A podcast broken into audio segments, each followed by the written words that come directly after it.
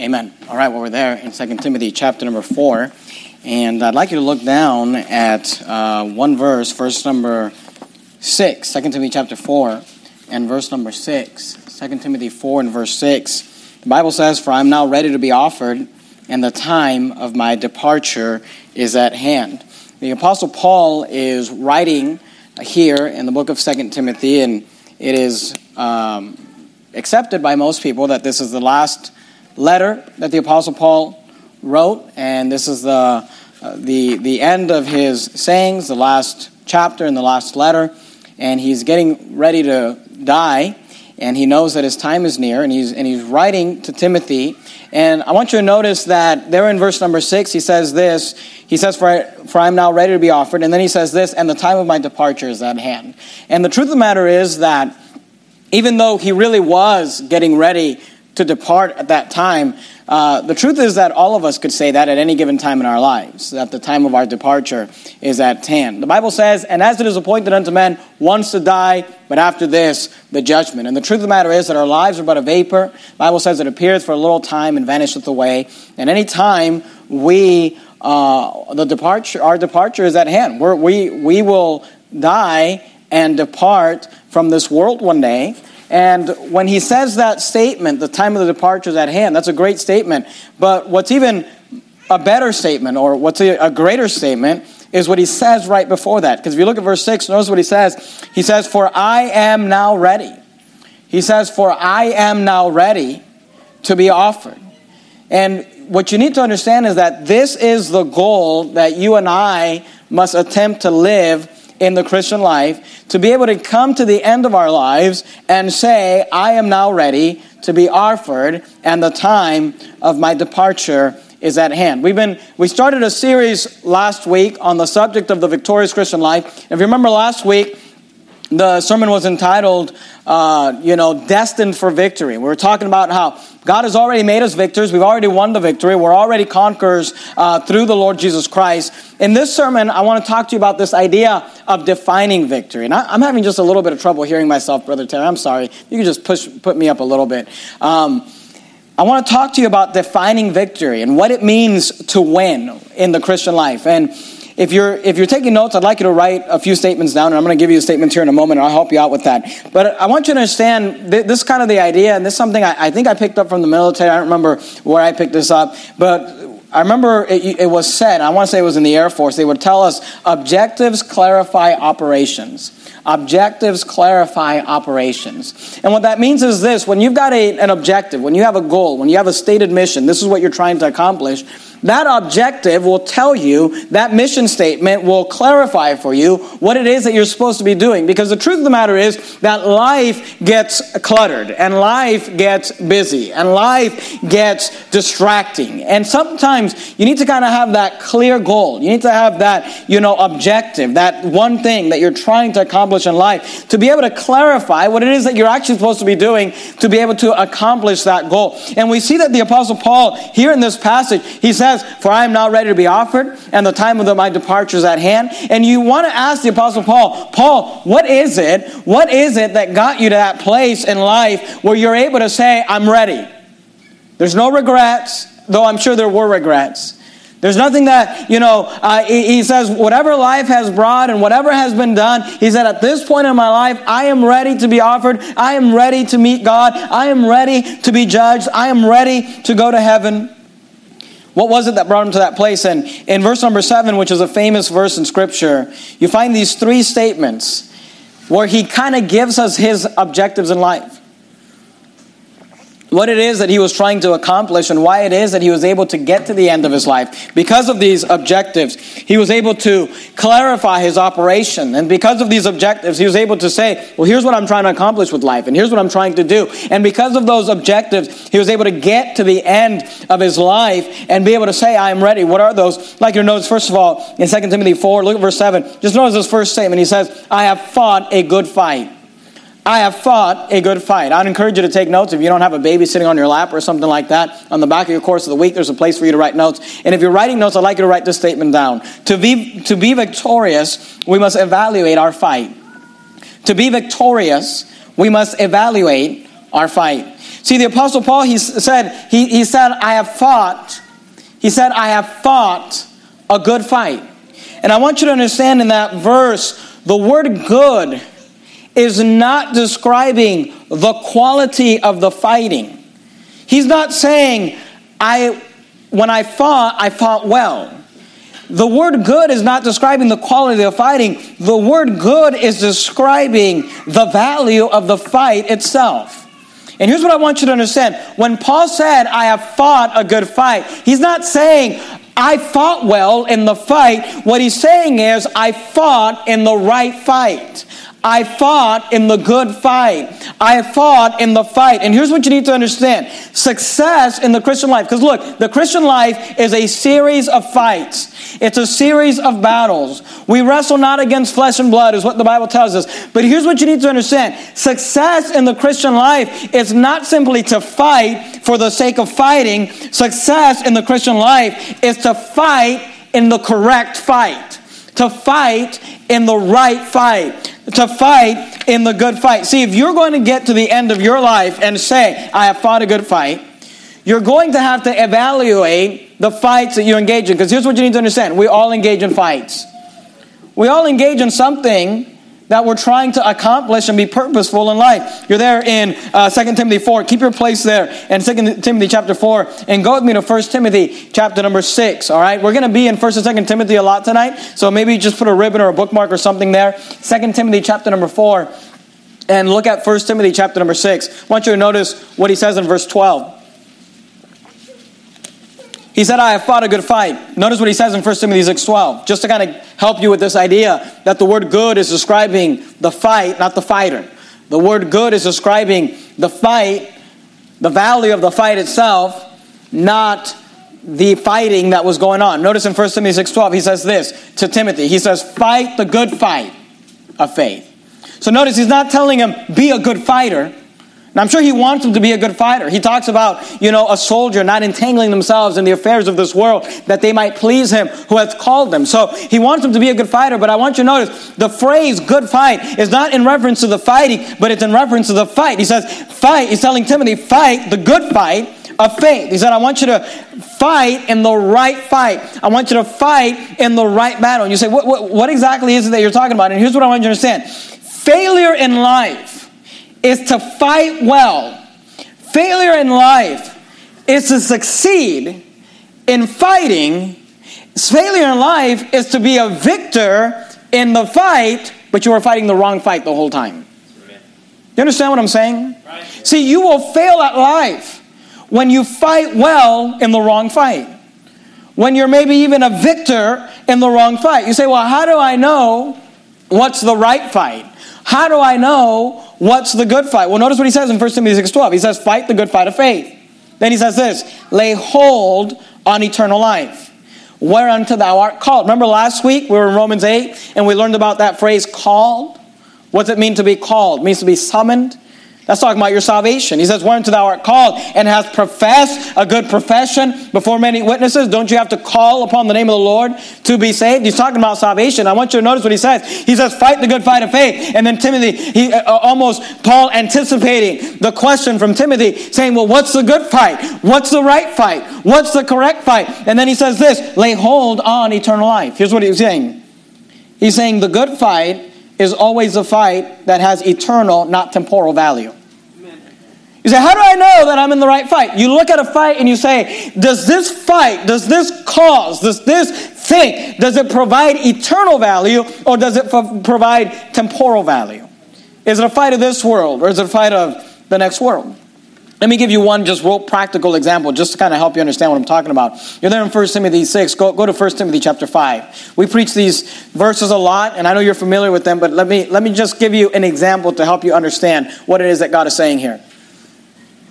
Fight the good fight. Success is not just to fight, you have to be in the good fight. Failure is not just to fight well, failure is to fight well in the wrong fight. Are you there in 1 Timothy 5? Look at verse 14. This is what the Apostle Paul said. He said, I will therefore See the word will there?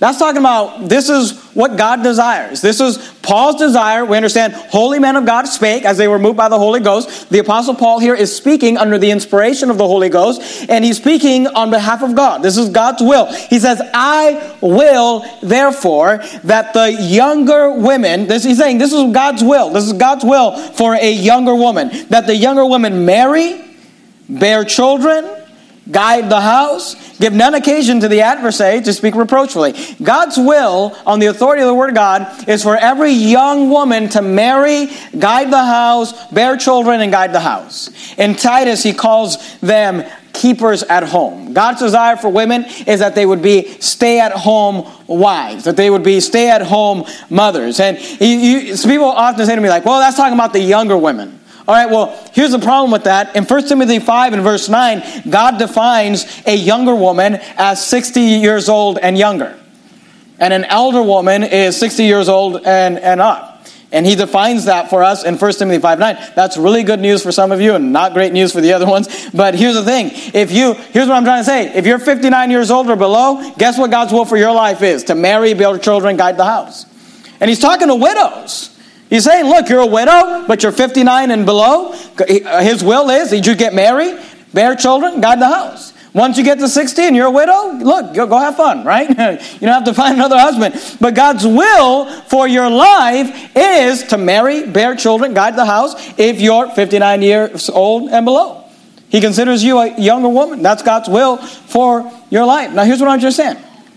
Today, you have women that'll say, Well, I'm, I'm just gonna not stay home with my children. I'm gonna not, you know, be a keeper at home. I'm gonna not guide the house, and I'm gonna go get myself a career. Now, listen to me.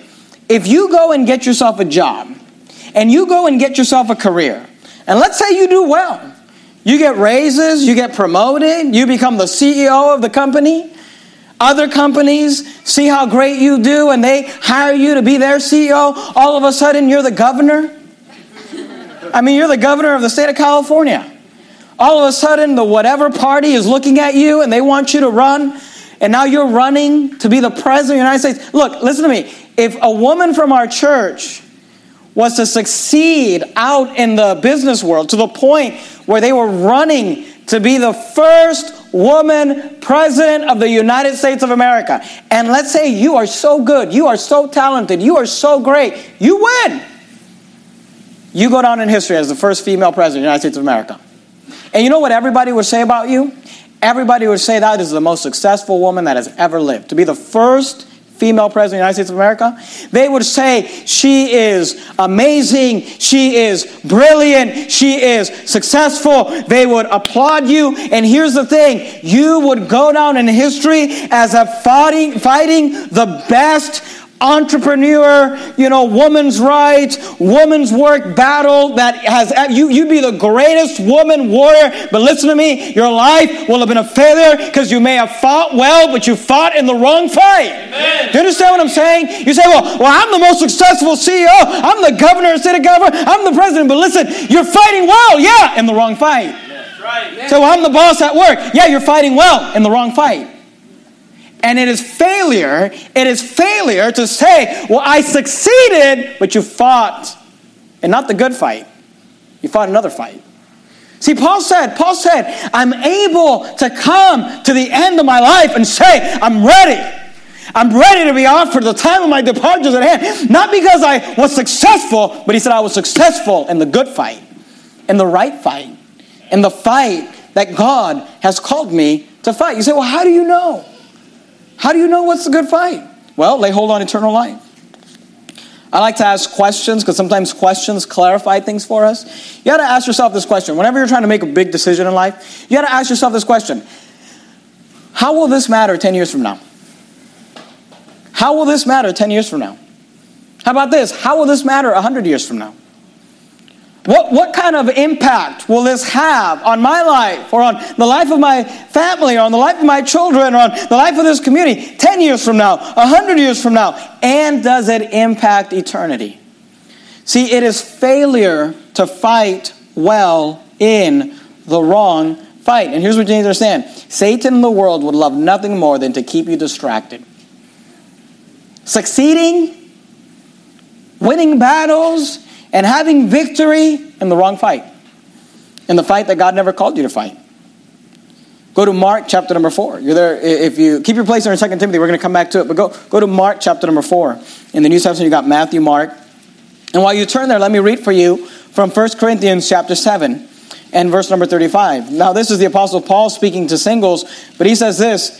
He says, And this I speak for your own profit, not that I cast a snare upon you, but for that which is comely, and that ye may attend upon the Lord without distraction. See, God wants us to attend upon Him without distraction. God wants us to serve Him without distraction. And, and here's the thing the devil would love nothing more than to just keep you distracted.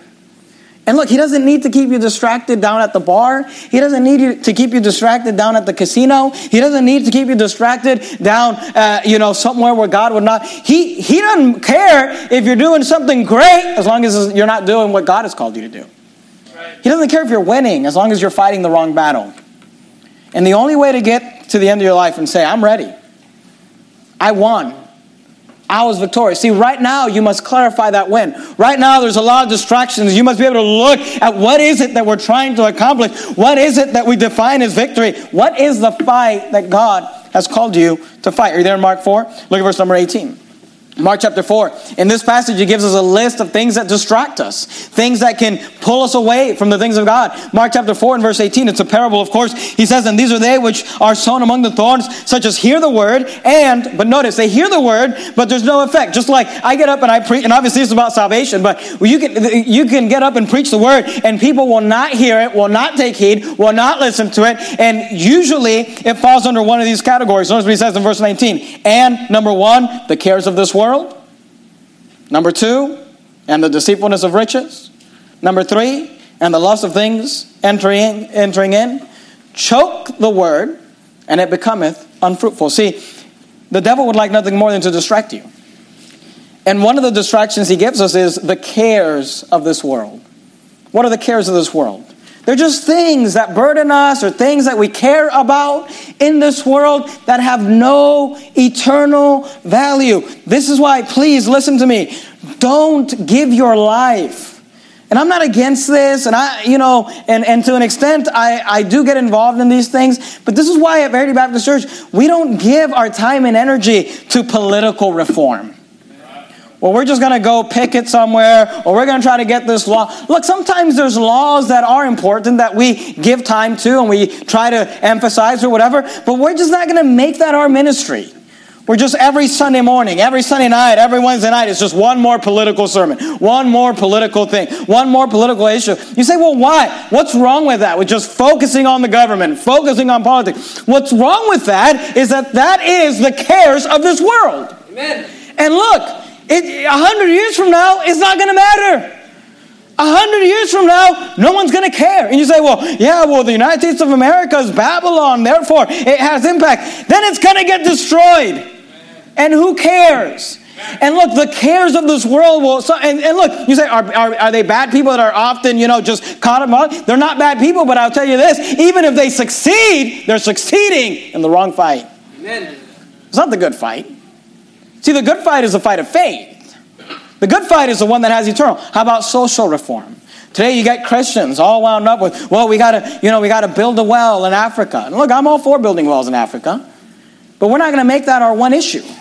We got to build an orphanage in South America. We got to help people socially and, and, and help people with jobs and help people with this. And look, I, I, there's nothing wrong with that. You know, let's help people and feed people and love people. And let's make sure we're not, you know, uh, uh, just giving money to people so they can use, go use drugs. You know, let's make sure, let's be smart about it. Let's, like Leviticus teaches, make them work a little bit and help them out in that way. But look, you say, is there something wrong with social reform? No, there's nothing in the world wrong with social reform as long as you do it right. But here's the thing if you make that your number one issue, I will tell you, you'll get to the end of your life and you're going to look around and you're going to say, nothing happened. Nothing changed. Because you know what Jesus said, the poor you have with you always? And you're going to say, well, I gave my life to try to end poverty. And you're going to get to the end of your life and say, wow, there's still poverty. You say, I gave my life to try to help the orphans. And you know what? You're going to look down at Africa and you're going to say, there's still orphans. Because here's the thing it's not that it's bad, it's just not the right fight. And from time to time, we should help, and from time to time, we should love. But you know? The number one thing those Africans need is the gospel of Jesus Christ. They need, they need preaching from the Word of God. See, when you look at a fight, you got to ask yourself: Is there? Am I laying hold on eternal life? Am I fighting in a cause that has eternal value? How about environmental reform? Now, I, go, I don't get involved in this one at all. All right? But I will tell you this I don't think people should just go around and just throwing their trash on the floor. You know, it does bother me sometimes when I'm going through a drive through and I see people just, you know, literally just they get their food and then they just throw bags out. It, it just makes, it just makes, look, don't do that. It just shows that uh, uh, people that do that have a certain character, all right? And you don't want to be that guy, all right? You know, get your trash and put it in the trash can, all right? It's, it's not a good character trait to just throw your trash everywhere. So and look, I've never seen any of our church people do that, but just don't be that guy. And make sure you teach your children to pick up after themselves and don't just throw bottles and canned cokes or whatever out the window when you're going down the road. Look, it's just, it's not good character. People that do that are not good people. You say, prove it, all right? Go outside and go look at the homeless people. Right. You know what you'll find? A bunch of trash and filth everywhere. And those things go hand in hand. These people, they're, I'm not saying they're homeless because they can't pick up uh, after themselves, but I'll tell you this, it doesn't help. All right? It's not good. So look, I'm not into the environment and I don't care about the environment. God's going to destroy this earth and whatever. But let me say this. You know, there are things that I do care about and I think we should take it. Look, I don't think, you know, I don't think we need to kill all the whales or whatever. I, but, but here's the thing. If you give your life to that, you know what you're doing? You're giving your life to the cares of this world. You're giving your life to the things of this world and it's a distraction and you're going to get to the end of your life and say, I lost. Nothing happened. The whales are still dying. Notice what he says. Uh, number one, we saw the cares of this world, but notice number two, he says the deceitfulness of riches. This one gets Christians a lot, where they give their lives for money and financial gain. Uh, go, go back to 1 Timothy chapter number 6 just real quickly. 1 Timothy 6. While you turn there, let me read for you from Mark 8.36. Mark 8.36 says this, For what shall it profit a man if he shall gain the whole world and lose his own soul? For what shall it profit a man if he shall gain the whole world and lose his own soul? You need to make sure that you're not giving your life to the deceitfulness of riches. And it's interesting that the Bible calls it deceitfulness of riches. And here's why it calls it deceitfulness of riches. Because you think, this is what you think, well, as soon as I get that one house, or as soon as I get that one vehicle, or as soon as I go on that one vacation, or as soon as I get that amount of money in the bank, or as soon as I get that one thing, then I'll be happy. But you know, it's deceitful because when you get that, you know, it doesn't satisfy. Amen. You just want the next one. You're like, as soon as I get that one, you know, phone or that one computer or that one thing, but by the time you get it, they've got another one out. And then you're like, well, as soon as I get that one, and it's just the deceitfulness of riches. You're never satisfied. 1 Timothy 6, notice verse 7. 1 Timothy chapter 6 and verse 7, the Bible says this, For we brought nothing into this world. And it is certain we can carry nothing out. Do you know that you can't take anything with you? Why give your life to possessions that are going to stay on this earth, that are not laying hold on eternal life? Notice what he says in verse 8. And having food and raiment, let us be there with content. We need to learn to be satisfied. And look, there's nothing wrong with having nice things. I hope you have nice things. I hope that you have nice possessions. But here's the only warning I give you make sure that you have possessions and that possessions don't have you. Where you give your life to it and you've got to have it. Look, if you've got nothing but food and raiment, let us be there with content, is what the Bible says. Amen. If all you've got is food and raiment, just be happy. Be satisfied. Notice what it says in verse 9. But they that will. You see that word will? It's talking about your desire, your will. But they that will be rich. One of the saddest statements I ever heard come from somebody's mouth is when they said to me, My goal in life is to be a millionaire. And it, it just made me sad because I thought to myself, is that all your life is worth? A million dollars that are going to stay on this earth? That you can't take with you? You know, and of course, months later, they're just completely backslidden out of, out of church. You say, well, why is that? Well, because the Bible says, but they that will be rich fall into temptation and a snare. And into many foolish and hurtful lusts, which drown men in destruction and perdition. Why? For the love of money is the root of all evil. Which while some coveted after, they have erred from the faith and pierced themselves through with many sorrows. But thou, O man of God, flee these things. Flee what things? The deceitfulness of riches and follow after righteousness, godliness, faith, love, patience, meekness. And notice the context, verse 12 fight the good fight of faith and lay hold on eternal life. See, when you give your life to the deceitfulness of riches, if you give your life, listen to me very carefully, if you give your life to wealth, you will get to the end of your life and you will say, even if you're successful, even if you're the millionaire, even if you're the richest man in America, you'll get to the end of your life and you'll say, I fought well in the wrong fight. Because what will it profit a man if he gain the whole world and lose his own soul? And you say, well, I'm saved, so I'm not going to lose my own soul. Okay, what does the profit of man if he gain the whole world and loses children? Well, you understand, Pastor, you know, my wife has to go get that job because we have to live in a certain neighborhood and we have to have a certain, you know, vacation every year and we've got to drive certain vehicles. Hey, what does it profit if you gain the whole world, if you have all of that and your kids end up hating you, end up not living for God, end up not loving the Lord because you neglected them? I'm just trying to help you understand that you can fight well in the wrong fight. And you get to the end of your life and you say, wow, wish I could do that again. The Apostle Paul said, I am now ready to be offered in the time of my departure. Then he said, I'm ready to meet my Maker because he said, I fought the good fight. Notice the third thing he says there in Mark 4.19. He says, the lust of other things entering in. You're there in 2 Timothy 6, look at 2 Timothy, I'm sorry, you're in 1 Timothy 6, look at 2 Timothy chapter 4. 2 Timothy chapter 4. 2 Timothy chapter 4 and verse 10. He says, the, the lust of other things entering in. 2 Timothy chapter 4, look verse 10. Notice what he says. For Demas hath forsaken me. Notice what he says. Having loved this present world. See, the lust of things entering in will cause you to chase and fight and maybe even win in the wrong fight. So here's the question I have for you, mom, dad, teenager, parent, husband, wife. What does success look like for you? What does success look like for you in your walk with God? I mean, is, is success really I fought the good fight. Remember those two years I was really on fire for God and I spent the rest of my life backsliding? Is that success? I mean, what does success look like in your marriage? What does success look like with your children? What you you know you and I'm not going to sit here, but you know you would do well to just write yourself a mission statement or a goal statement for your children. What is it that you're trying to accomplish with those kids?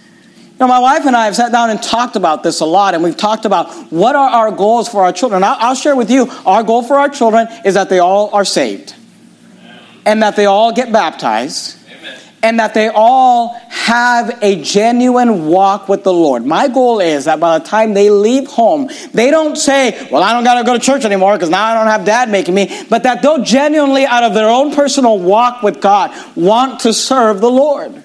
Amen. Our goal is that they be competent and ready for the world as adults to be able to lead homes and lead families. Our goal is that they be able to provide for themselves. Those are our goals. So here's the thing that objective clarifies a lot of things for us in our operations.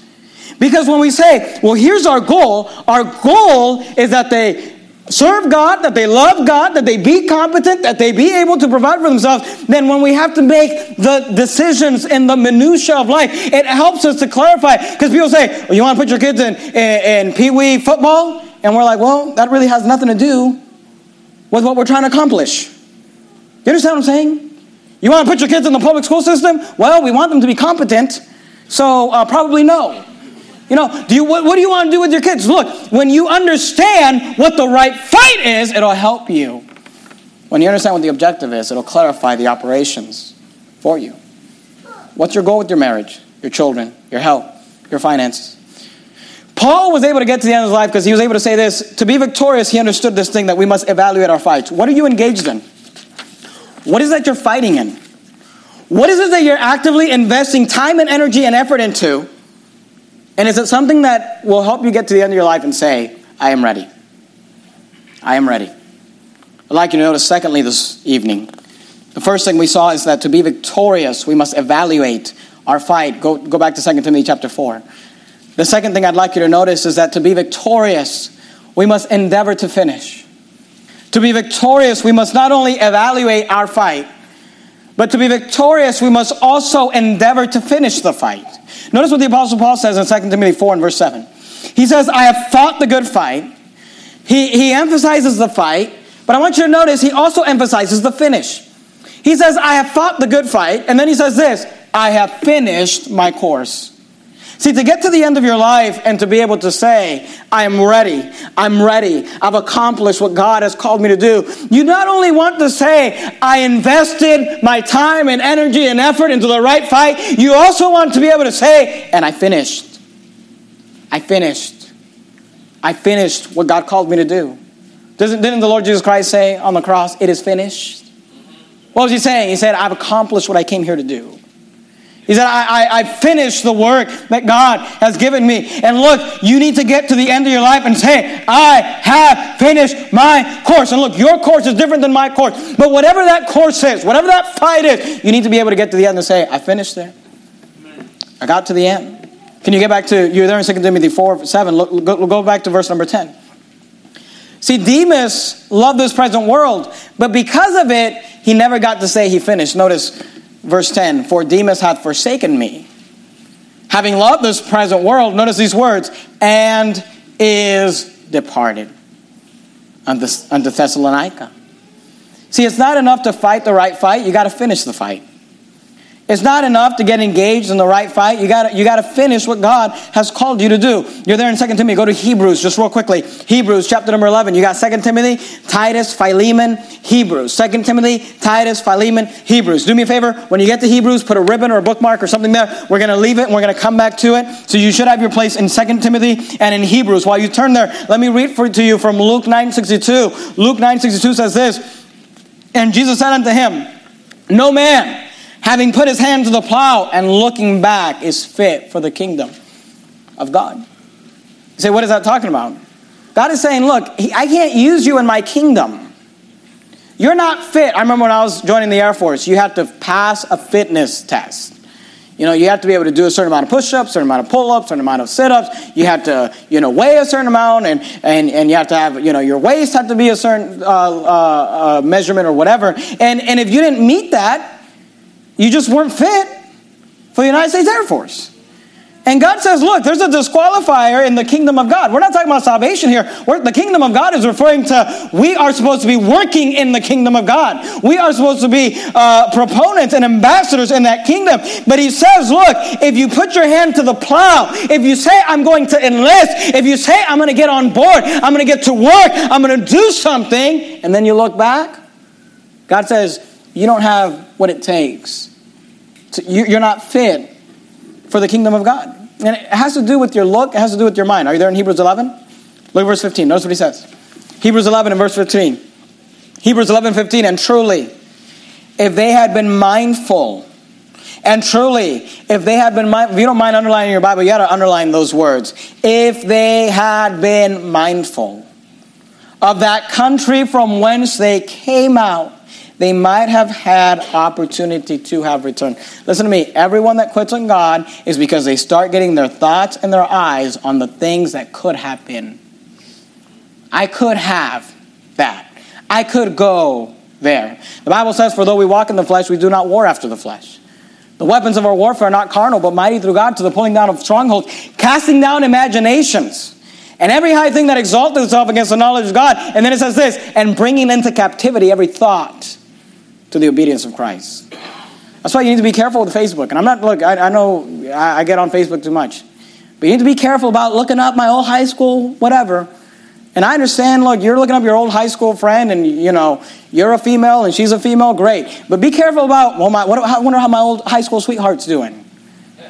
You know, don't, don't be mindful of the world you came out of. Don't be looking back and thinking, well, you know, if I, if I would have done this and if I would have done that. Look, you're, you're getting ready to quit. That's what you're getting ready to do. We must endeavor to finish. We must endeavor to actually look, it doesn't it doesn't mean anything if you enlist in the right fight and you don't finish the fight. It doesn't mean anything if you get in the right fight and you're faithfully serving for 2 years or 3 years and then you quit. The only way to get to the end and say, I was victorious, I was a winner, is to be able to evaluate your fight, but also to endeavor to finish. Go back to 2 Timothy 4, look at verse 7. Let me give you the last one, we'll be done tonight. Number one, to be victorious, we must endeavor, we must evaluate our fight. To be victorious, we must evaluate our fight. You need to evaluate what am I engaged in? What is it that I'm giving my life to? What is it that I'm investing time and energy and resources into? And is that the fight that God would have? Is that the good fight? Number two, we must endeavor to finish the fight. We must not quit. Must keep going. Must make sure that we don't get distracted, that we don't start looking back and being mindful of the things of this world. But lastly, tonight, I'd like you to notice to be victorious, we must establish our faith. To be victorious, we must establish our faith. There are three things that he mentions in this verse. He says, I have fought a good fight. He mentions the fight. He says, I finished my course. He mentions finishing. And then thirdly, he mentions the faith. He says, I have kept. See the word kept there? It means to protect. I've kept the faith. I protected the faith. Go to Ephesians chapter number 4. I know you know these verses. Let's just look at them quickly. We'll be done. Ephesians chapter 4. Matthew, Mark, Luke, John, Acts, Romans, 1st, 2nd Corinthians, Galatians, Ephesians. Ephesians chapter 4. Here's what I want you to understand. It does not matter it does not matter if you finish, but you finish and not have kept the faith. Do you understand what I'm saying? Jerry Falwell, as far as God is concerned, died as a failure. You say, why? Well, Jerry Falwell, as far as I know, started off as an independent fundamental Baptist.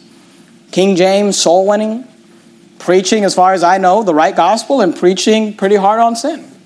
But you know, that's not how he ended his life. You know how he ended his life? As a liberal. You know how he ended his life?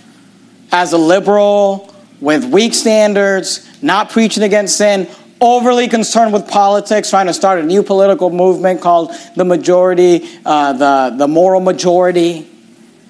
And you say, yeah, but he finished. He finished the course. But you know, the problem is he finished differently than he started.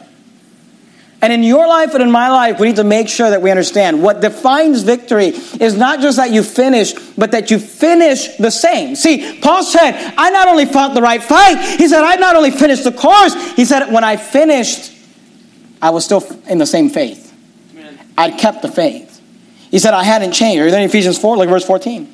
Ephesians 4 and verse 14, that we henceforth be no more children, tossed to and fro and carried about with every wind of doctrine by the sleight of men and cunning craftiness whereby they lie and wait to deceive. See, the Apostle Paul is saying here, you want to be careful that you're not tossed to and fro, carried about with every wind of doctrine. Here's what he's saying. Be careful about being given to change. Go to Hebrews chapter number 13. If you get your place in Hebrews 11, just a couple of chapters over, you got Hebrews 13. While you go there, let me pre- pre- uh, read for you from Proverbs 24 and verse 21. Proverbs 24 and 21 says, My son, fear thou the Lord and the king, and meddle not with them that are given to change.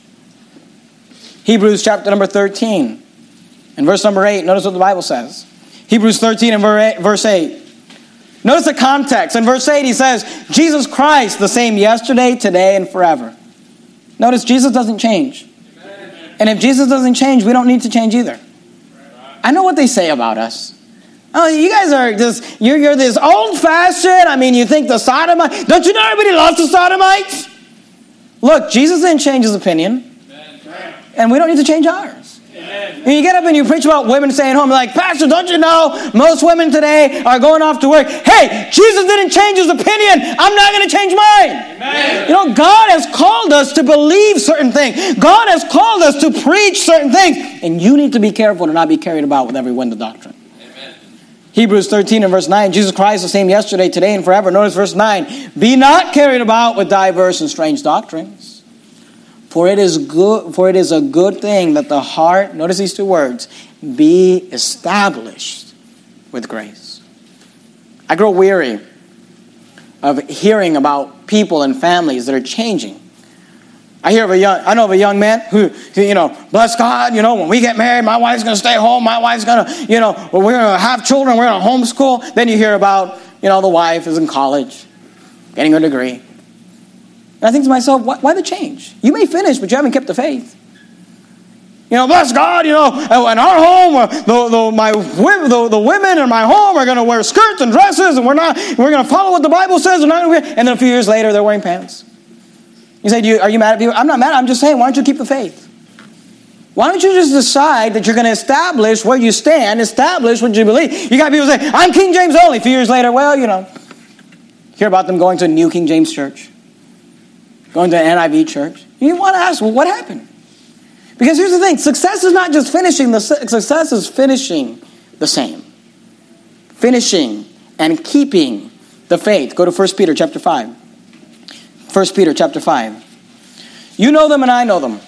You see the people, and it's just like they can't just settle down. They can't just take root somewhere. They're just like children being tossed to and fro. And I'm here to tell you tonight if you're going to win in the Christian life, you're going to have to get established. You're going to have to settle some convictions. You're going to have to figure out what is it that we believe and then decide not to change. Paul said, I haven't changed. In all the years, he said, I've kept the faith. He said, I've earnestly contended for the faith, Jude said. But he said, I kept the faith. I maintained my belief system. I protected my belief system. And I didn't change. Now, listen to me. We change when we're wrong. If someone proves to you from the Bible that you're wrong about something, you know, you believe the pre-tribulation rapture, and then all of a sudden someone shows you a DVD and you're like, whoa, I was wrong about that. You always side with the Word of God. But look, once you realize what the Bible teaches, what the Bible clearly teaches, then you just settle that thing in your heart and you don't move it. It's not up for debate. You don't have to, well, let me watch another video. I know the Bible clearly teaches the Trinity, but let me go watch this oneness video. No. 1 Peter 5 and verse 10, notice what the Bible says. But the God of all grace, who hath called us unto his eternal glory by Christ Jesus, after ye have suffered a while, make you. Notice these three words. People ask me, why do you alliterate everything? Well, God, God likes to alliterate. Notice what he says establish, strengthen, settle you.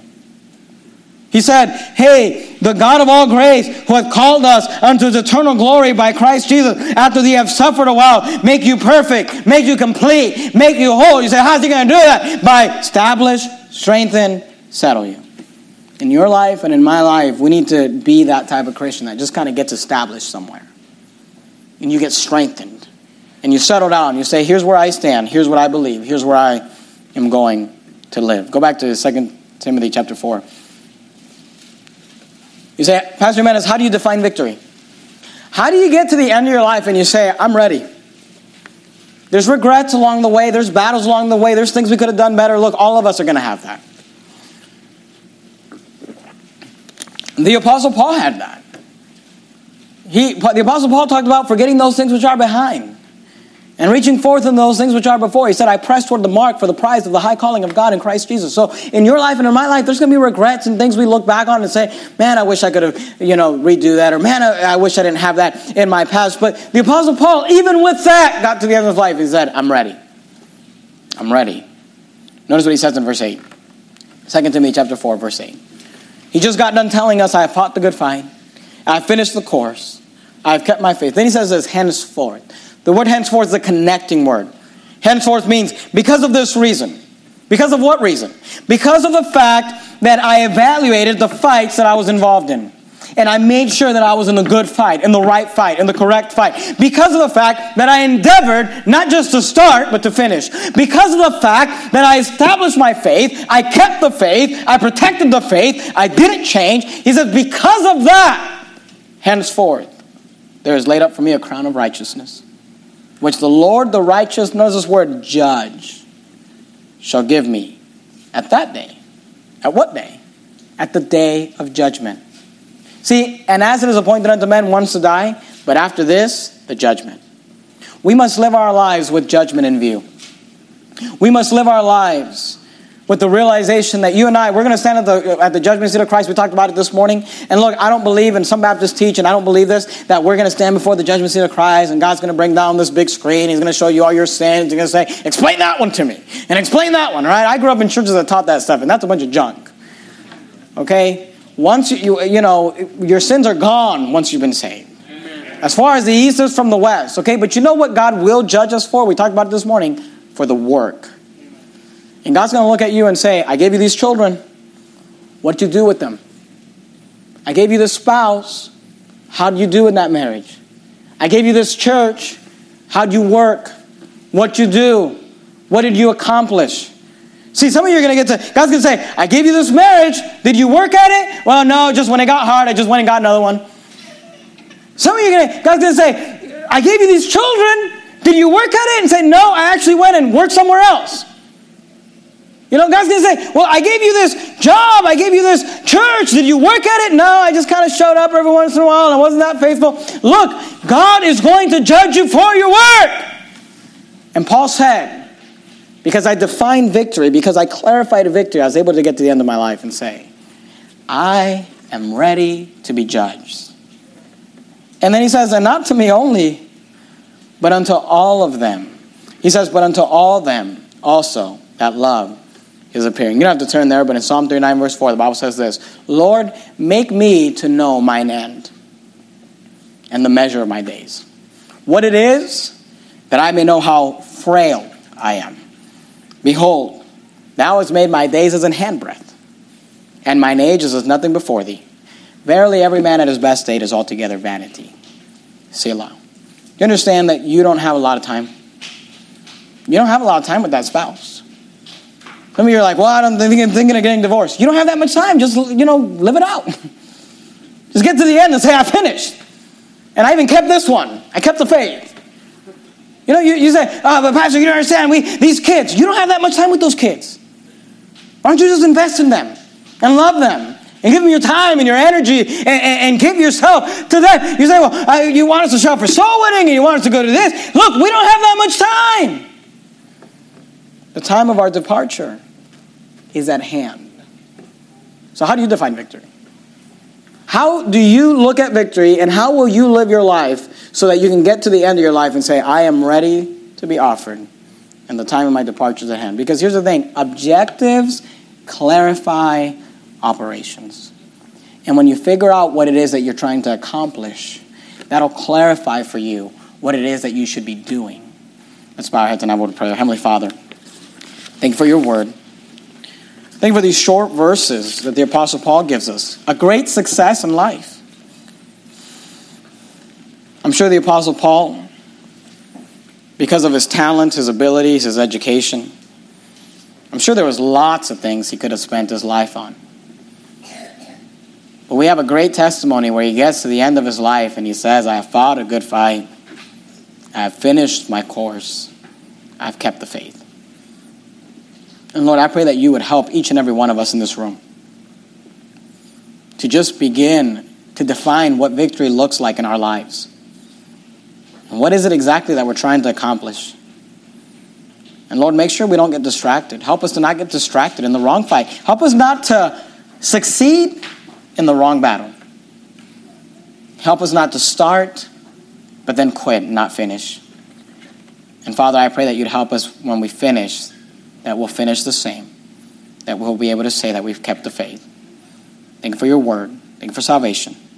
In the name of Christ, we pray. Amen.